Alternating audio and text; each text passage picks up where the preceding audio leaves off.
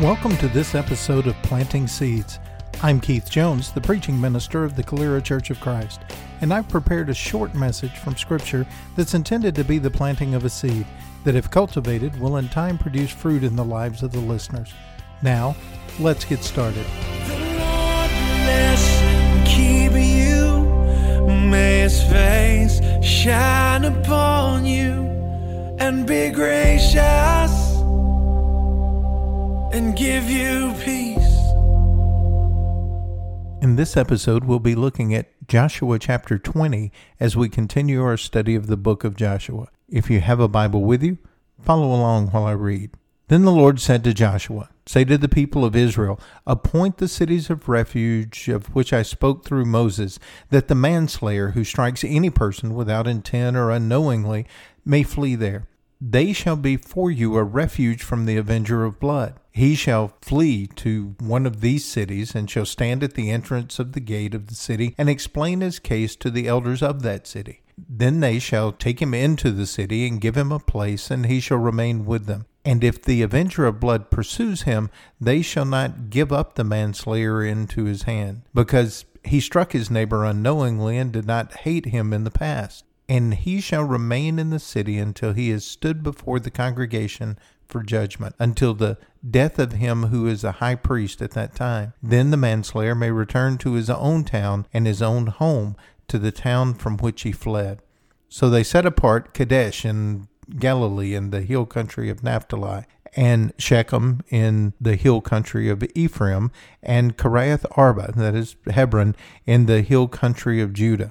And beyond the Jordan, east of Jericho, they appointed Bezer in the wilderness on the tableland from the tribe of Reuben, and Ramoth in Gilead from the tribe of Gad, and Golan in Bashan from the tribe of Manasseh. These were the cities designated for all the people of Israel and for the strangers sojourning among them, that anyone who killed a person without intent could flee there so that he might not die by the hands of the avenger of blood till he stood before the congregation. At this point, these cities are needing to be established as the Levites are getting their uh, allotment of land that ends up being cities that they live in and have pasture land in.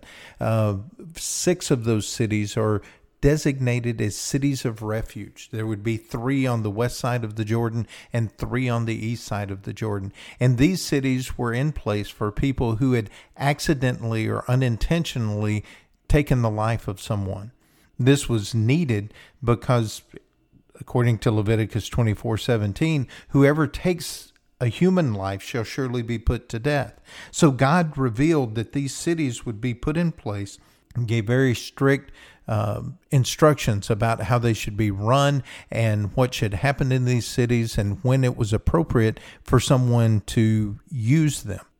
So the person that took the life of someone else could approach one of these cities. They could plead their case before the elders of that city and before the congregation of that city. And if they uh, determined that it was an accidental death, they would protect this person from uh, the blood avenger, the person that had been appointed by the family of the dead person to go out and take the life uh, of the killer.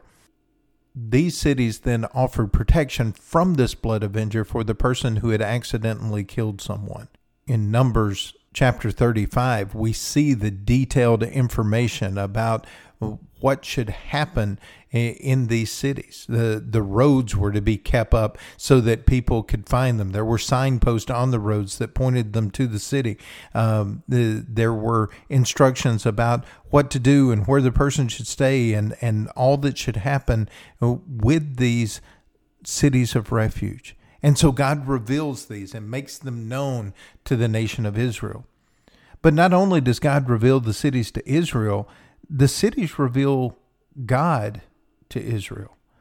Uh, Israel learns some things about God through these cities, and one is that God places high value on human life.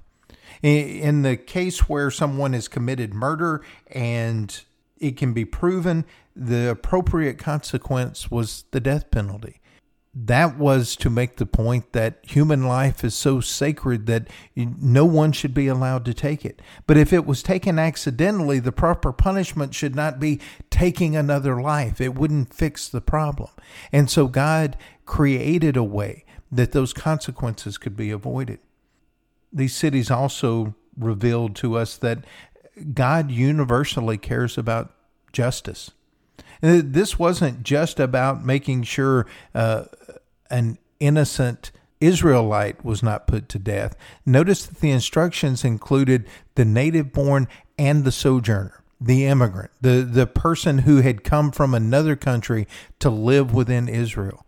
God universally cares about justice. It, it wasn't just his folks, it was the, the, anyone that came in contact with his people deserved the same kind of justice.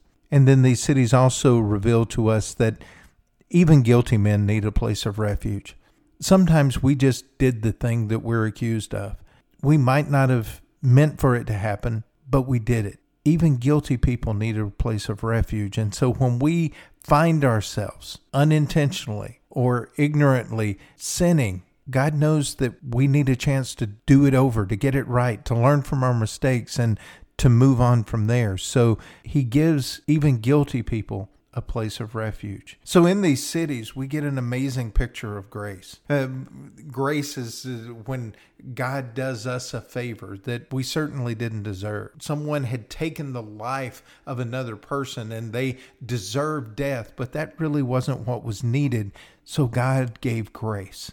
So what we see in these cities is that refuge is available. Uh, God does the favor of making uh, these cities available to people who need them, uh, who are overwhelmed by their circumstances and, and, need an escape. We also see that refuge is near. Uh, these cities were spaced out throughout the nation of Israel in a way that anyone in Israel could get to one of these cities in about a day's journey. Uh, they were always close enough to take advantage of when you didn't need it, you didn't think about it maybe, but when you did need one, you knew it was close and you knew you could get there um, before the consequences became grave. But also notice that refuge is for the desperate. Uh, the people who are protected by this are the ones who are desperate to avoid the consequences of their actions. Uh, they realize that they've made a mistake. It was unintentional, it was unintended, but it happened. And they know that if they don't seek help, their life will end. And we see that refuge must be sought. It's something that they had to go to. If someone accidentally killed someone, the city of refuge didn't come to them, they had to go to it. And refuge was something that had to be desired and pursued by the guilty person, or they didn't experience it. And when we look at those things together, we see an absolute picture of the grace that God has shown us. That refuge in Christ is available, that refuge is near, and that it is for us who are desperate and it must be sought. We, I think, sometimes are so complacent about our station in life that we don't feel a desperate need to be connected to God, to find refuge in Christ, because we think we have it okay. But the reality is there is an avenger that's after us, and we have to uh, find that place of solace, that place of refuge, and hide there. We need to realize how desperate that is, and we have to seek it out because what we see from our study of Scripture is that God will embrace all who come to Christ for refuge. John chapter 6 verse 37 says, All that the Father gives me will come to me, and whoever comes to me I will never cast out. See, Jesus puts himself in this place of, of the priest in charge of the city of refuge. And if you've come to my city, I will not throw you out. Now, I'm convinced that uh, just like the people who sought refuge in these cities, if they left the city, then the avenger the avenger could take his reprisal and he could take the life of the guilty person.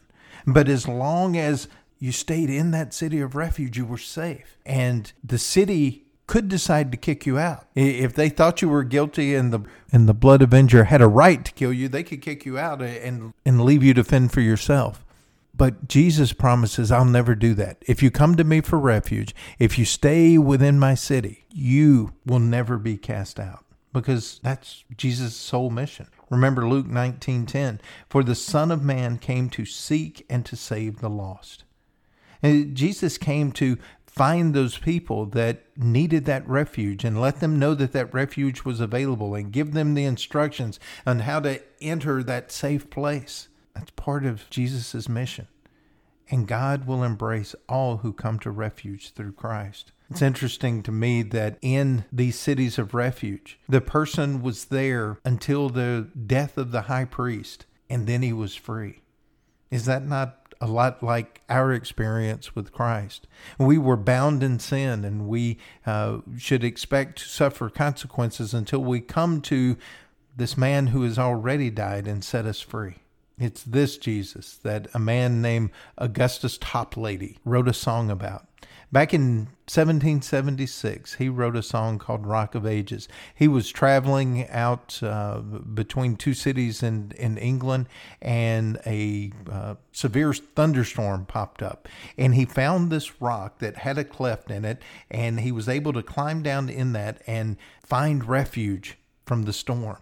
And while he was there, he penciled down the lyrics to a song that we call Rock of Ages. You might remember the first verse Rock of ages, cleft for me, let me hide myself in thee.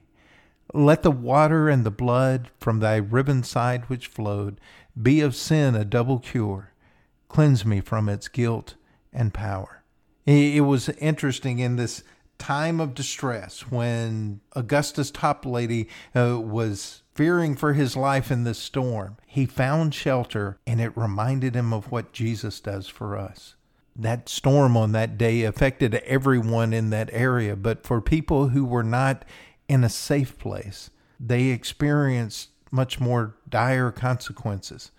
Now, for this man who's within the cleft of the rock, he was protected.